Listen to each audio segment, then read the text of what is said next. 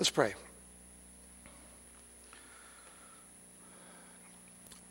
Lord Jesus, in the scripture we just heard, we hear that Paul found a secret to contentment.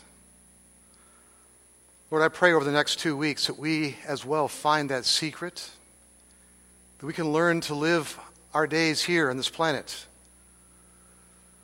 with happiness, joy, and true contentment. We pray this in your name. Amen.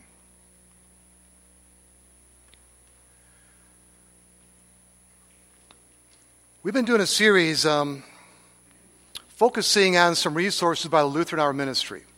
And I hope and pray that if you haven't done so, that you will download their free app.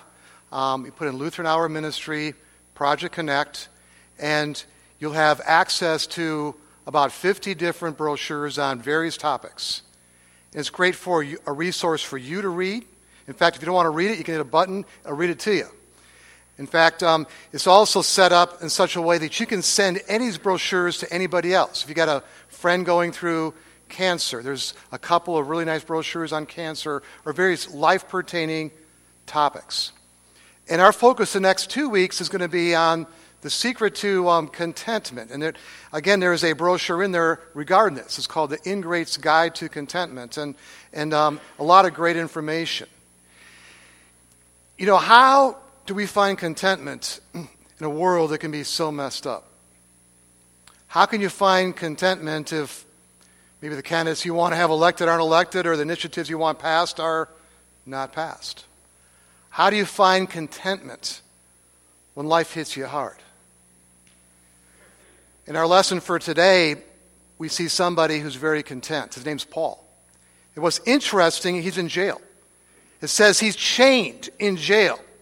He's not sure if he's going to get out alive, but yet, if you read Philippians, and I want to encourage you this next week to read the um, letter to Philippians, and you will see a guy filled with joy, a guy that is happy, a guy that's content, because he's found the secret to contentment. I know for sure right now there's somebody in the sanctuary who's really content. Vern Borcherding, I'm going to pick on you because you are an avid Cubs fan. And I bet you are very content right now, right? But even with that, the contentment will eventually maybe go away, right? Let's say another 108 years go by, okay? Um, and that's the thing about things in this world. You know, if our focus is on things in this world, so often contentment comes and goes. But I want to talk about someone who gives us contentment all the time. The sermon is going to be divided into three parts. And the first thing I want to talk about is getting right with ambition. Getting right with ambition. It's really good to be ambitious if you are ambitious for the right things. Okay? And so, my question to you is, is Are you ambitious for the right things? You know, the writer of, of um, Philippians, Paul, he, in fact, I want to read again the, the scripture. In fact, let's have us read together. It's going to come up on the screen.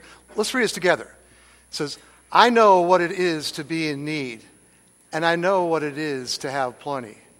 I have learned the secret of being content in any and every situation, whether well fed or hungry, whether living in plenty or in want. I can do everything through Him who gives me strength. He's found a secret of contentment. And we know if you study his life, he was very ambitious. In fact, in the letter to Philippians, he writes how ambitious he was earlier in his life for the wrong things. He was from a Jewish background, and he was very well schooled in Jewish thought, and he felt that Christianity was a threat to Judaism, and so he was ambitious to annihilate Christians. And he went out, he captured them, turned them over to authorities where they could either they would be tortured, potentially put to death. And to spread this ambition, he was going to take his persecution to other parts of the then known world. And along the way to the road to Damascus, what happened? Jesus showed up. And Jesus says to, to Saul at the time in a blinding light, Why are you persecuting me? And what happens is that Saul became Paul and his life changed. He had a new master. His ambition changed from a worldly misguided ambition to a Christ centered ambition. And you study his life, it's amazing what he accomplished over the last part of his life. Starting churches over the most of the then known world, raising up leaders all over the place. Letters that we are reading to this day, inspired by the Holy Spirit through him. On this All Saints Sunday, you can think of all the people in, in heaven because of the influence that God had through Paul, through his writings, through the ministry that he did. An amazing man of God. You know, at one point, it's his desire to go to Rome. He wanted to go to Rome because there was one person in particular he wanted to have come to faith. Guess who that was? Caesar. He felt if I can get Caesar to become a Christian, the rest of the world will become Christian. That's ambitious. Verse 13. He's convinced he can do anything. How? I can do all things through who? Through Christ, who gives me strength. That's true ambition. Now, when we look around the world, what do we see? Look, look into our own lives. What are we ambitious about? You know, Jesus said, For where your treasure is, there your heart will be also. He also says, Don't store up for yourself worldly things, but store up treasures in heaven. What are we living for? You know, I see a world of people so often living for things and ambitious about things that really aren't that significant. Things that come, things that go. For example, if your ambition is all about making more money, it may work for a while, but what happens if the stock market crashes or your business crashes or your health fades? Things come, things go. Recently, I had a conversation with a, a guy that lives in the same um, condo complex where I live, and, and a young guy. And we're just, we actually met him at LA Fitness. I saw him, it was close to where I, I live, and we're, we're talking, and he, he said, You know, I had a full ride scholarship to play Division One basketball, and it got there my freshman year, and I blew up my knee, and I couldn't even play. Haven't played basketball this day. So then I took up golf, and I was almost to the point I was going to try to get my PGA card, but then the nerves and the tendons in my wrist got all messed up, and I can't even golf anymore. And I said, Boy, you're going through a lot of difficult things. And he smiled. He said, Actually, I'm incredibly blessed. And I want to talk further about what, he, what he's blessed with, but he had to go. He had to leave. And I'm thinking, I want to continue that conversation because I think he's found a secret. The very one that Paul found to stay continued. I'll, I'll tune you as far as how that conversation um, comes forth in the weeks to come. But a lot of people in this world, those two things I just shared, if it was their life, they'd be crashing and burning.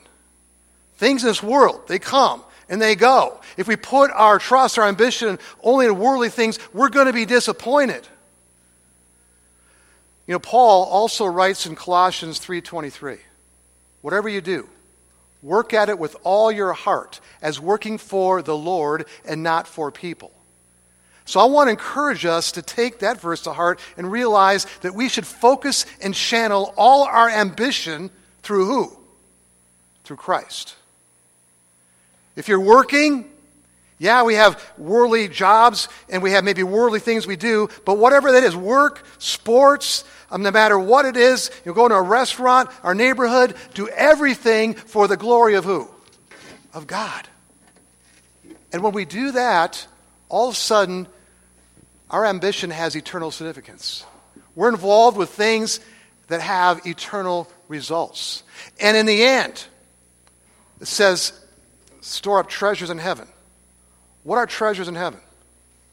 It's not stuff because nothing in this world goes to heaven as far as worldly things. No money, no homes, no cars. The only thing that goes to heaven are the souls of people that believe in Jesus Christ. That the ultimate treasure is that God uses us to lead others to Jesus and on to heaven. And that should be the focus of our ambition to see that everybody on this planet becomes a saint. That somewhere in some church, you know, once when they leave, that their name comes up on a screen too because they came to know the love of Jesus Christ. Because in the end, all that matters is this relationship with Christ. That's the only thing that has eternal significance. And I pray that our ambition is focused completely and totally through Jesus Christ. And if we do that, we are on the pathway to contentment.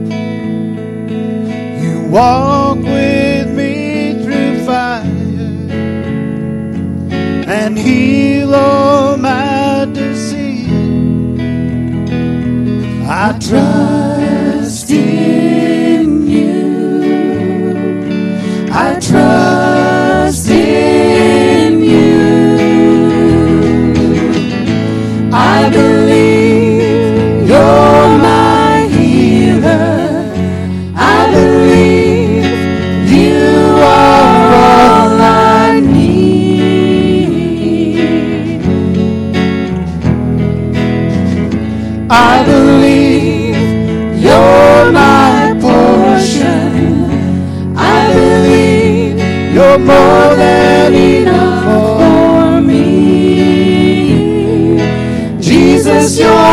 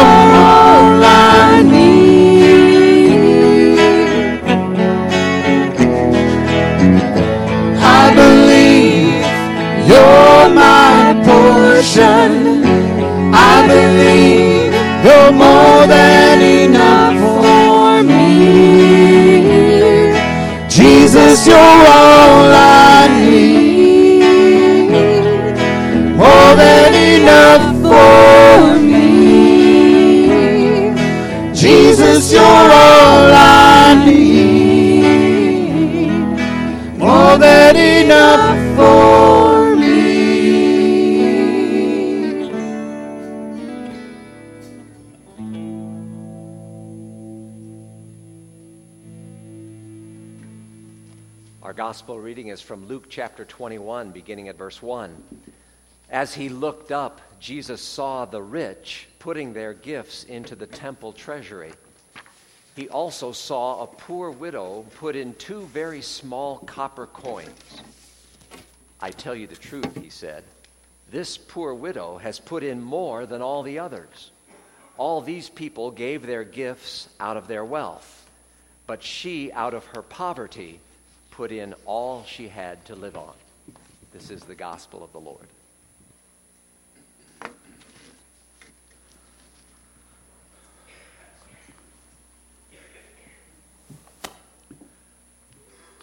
The secret to contentment. The first one, getting right with ambition. The second one, dumping materialism. I want to make something very clear.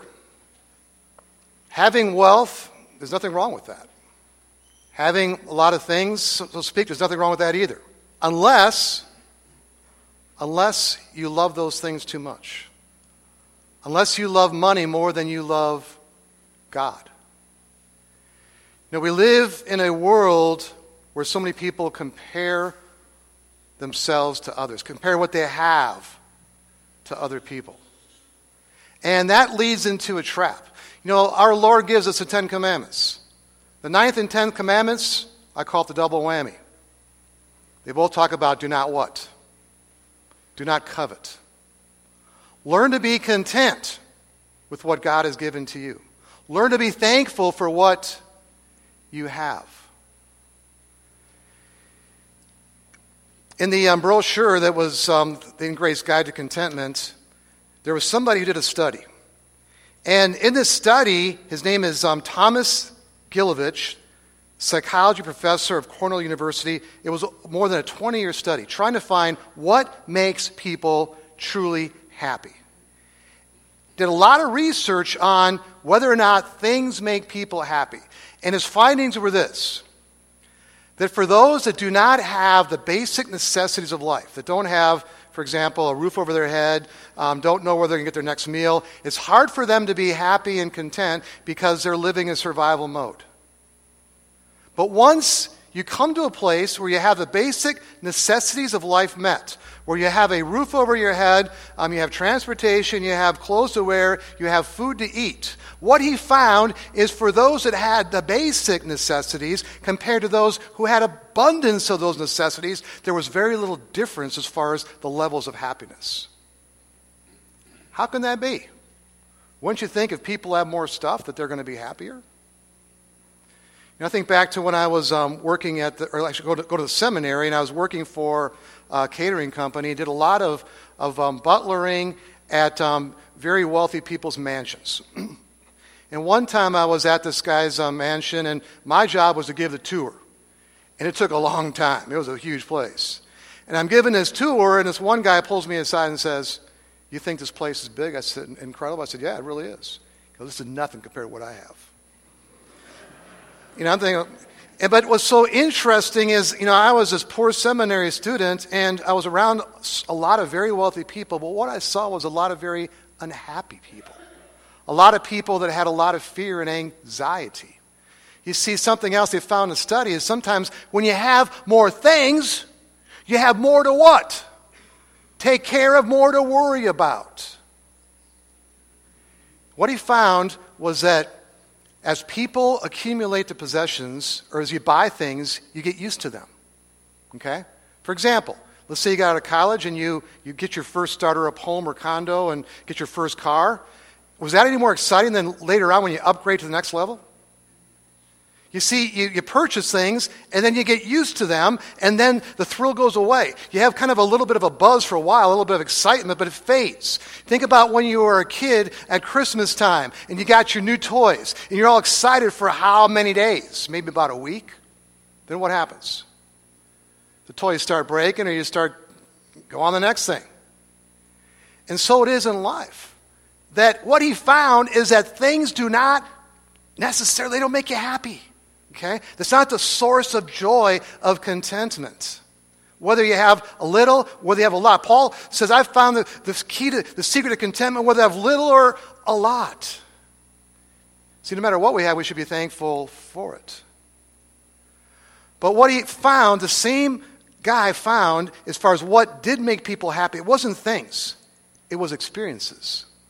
Experiences is what people turn to, especially God centered experiences. When you think back over your life, You think back, yeah, I think back when I went to J.C. Penney's and bought those new jeans, or you know, I went to the, the car dealer and got this new car. Is that what you think of as far as you look back the highlights of your life? Is it more like things like when your kids were born, or maybe family vacations, or events that were significant? You know, for me, as I look back, what really comes to mind are the things that pertain to faith, the things that pertain to God. I think back to when I first became a believer in Jesus Christ at the age of 18. I think back to seeing when my kids were baptized. Or even just last month when we had 22 people baptized in one day here in this, on our campuses. I think back to you know, seeing people come to faith in Jesus Christ, people growing in their faith in Jesus Christ, to see what God does to help make this world a better place through people like us. Those are the experiences that, that truly matter because they have eternal significance. Jesus says in Luke chapter 12, verse 15, Watch out, be on your guard against all kinds of greed. Life does not consist in the abundance of possessions. We see it in research, but we see it from the ultimate master, Jesus himself, that things don't buy us happiness. Godly experiences and relationships, that's where we find true happiness. We continue with our next song.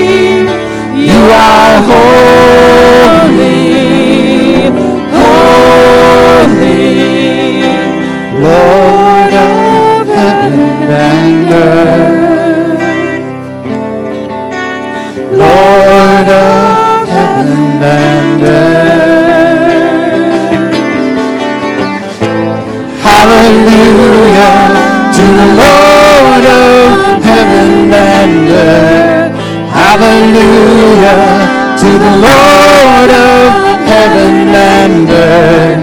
Hallelujah to the Lord of heaven and earth.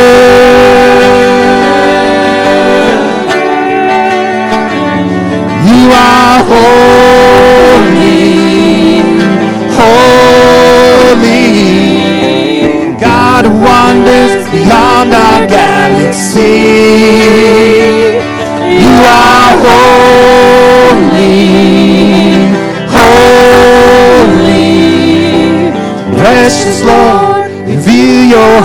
to me. Father, hold me, hold me. The universe declares your majesty. You are holy, holy, holy,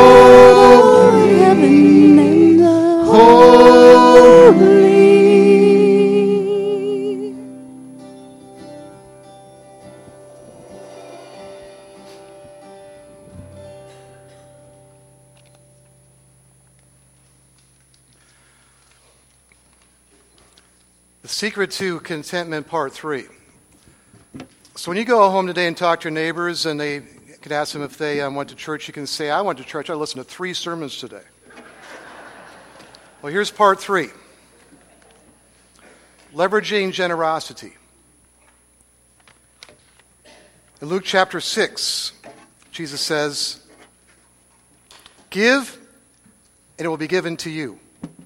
A good measure, pressed down, shaken together, and running over, will be poured into your lap. For with the measure you use, it will be measured to you. You know, Jesus talks more about giving than any other topic, as far as even the whole topic of money. He talks about more than any other topic. Why do you think that is? See, he doesn't need your money. I mean, he, he owns the universe. But he realizes that we as human beings have this propensity to put too much emphasis on money. Even our forefathers were wise enough to put right on our currency what?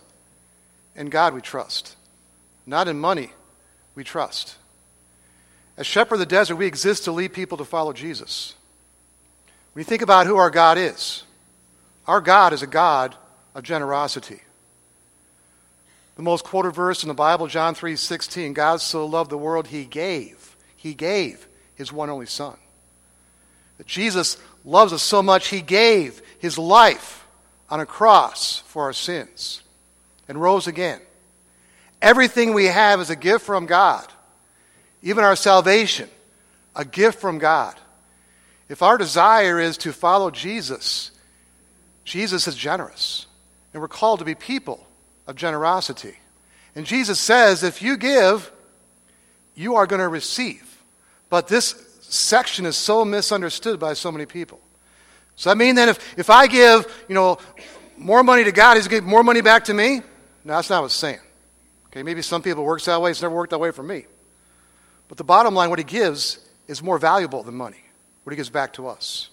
And one of the things that's received is contentment. Think about the people you know in your life who are the happiest, most joyful people you know. And I guarantee they're not people that are stingy. The happiest people you know are people that are generous. Because generous people live in contentment, they live in joy, because that's how God made us to be. In the um, brochure, there's another study in this section. A guy by the name of Michael Norton, professor of business administration at Harvard Business School, and also he has these TED Talk episodes. He goes out into the community and does random things. And one of these things, what he did was he gave random people money, anywhere from five to twenty dollars, with instructions with the money. Either they were to spend it on themselves or they were to spend it on other people. Okay? And but before they were they went out on their assignment, they were first asked, How happy are you right now before the event took place? And so they went out and did their things, and then after they did their, you know, either spent the money themselves or spent it on others, they were then asked how happy they were afterwards. For all the people that spent money themselves, they were no happier afterwards than they were before. But for the ones who went out and spent it on other people, guess what? They were happier. We should not give thinking, okay, if I give, I'm going to be happier. That shouldn't be the reason we give of our time, talent, and treasures, resources. We should be giving to thank God for who He is and what He's done for us. That should be our desire. We don't have to give anything, really. We should want to. That's the beauty of our Christian faith. We're not saved by works, we're saved by grace, but our response and using the free will that God has given to us should be the desire to do the right things. And what's amazing is the more that we follow God's way of doing things, the more we find contentment and joy in life. You know those pictures I showed earlier at the start of the service? Some of the events of the last five years through our church and school. All those things happen because of the generosity of people like you giving of your time, talent, and resources. Things are happening not only here through our church, in our community, but out through our region and to the entire world. Lives are being changed forever because of what you are doing, what we're doing collectively in the name of Jesus Christ, because what we do, say, and give in the name of Jesus Christ has eternal significance. Right now, I want you to direct your attention to the screen for a short video talking about um, the benefits, what happens as we give to God. Please watch the screen.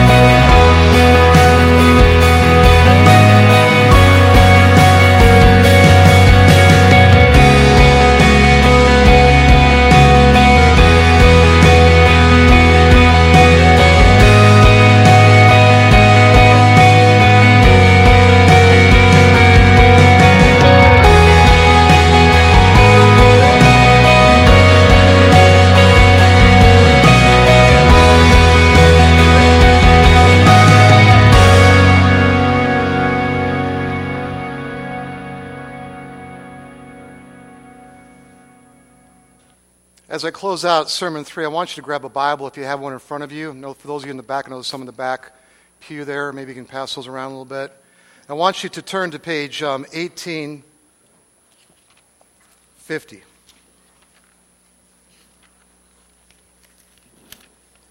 Page 1850 in the Bible to 1 Timothy chapter 6, verse 6. And I want to conclude not with my words, but with the words of God. So we bring this all together. 1 Timothy chapter 6 verse 6 and following. Page 1850. This is what God says to us in His Word. And through the, the, through the, the writing of Paul, but it's the Holy Spirit through him. But godliness with contentment is great gain. For we brought nothing into the world, we can take nothing out of it. But if we have food and clothing, we will be content with that. People who want to get rich fall into temptation and a trap and into many foolish and harmful desires that plunge men into ruin and destruction. For the love of money is the root of all kinds of evil. Some people eager for money have wandered from the faith and pierced themselves with many griefs. Have you seen that happen? I've seen it happen a lot. It breaks my heart when I see people choosing the world over choosing God. And in verse 17, same chapter, next page, verse 17. Command those who are rich in this present world not to be arrogant, nor to put their tr- hope in wealth, which is so uncertain, but to put their hope in God, who richly provides us with everything for our enjoyment. Command them to do good, to be rich in good deeds, to be generous and willing to share. In this way, they will lay up treasure for themselves as a firm foundation for the coming age, so that they may take hold of the life that is truly life. Do you want to take hold of the life that's truly life? It's through Jesus Christ. That everything we do is through Him. That we put these words into practice. That we get right with ambition and be ambitious towards the things of God. That we dump materialism and that we realize that what matters is godly experiences and relationships. That we leverage generosity and realize we've been blessed to be a blessing, and as we live in this way, we are on the pathway to living in deeper and greater contentment. Let's pray. Lord Jesus, thank you for all the blessings you pour into our lives. You want us to be happy, joyful, and free. You want us to be content. And the answer is not through the world, it's through you. Help us to take these steps, to live in contentment, and to show the world even more completely who you are. We praise in your name. Amen.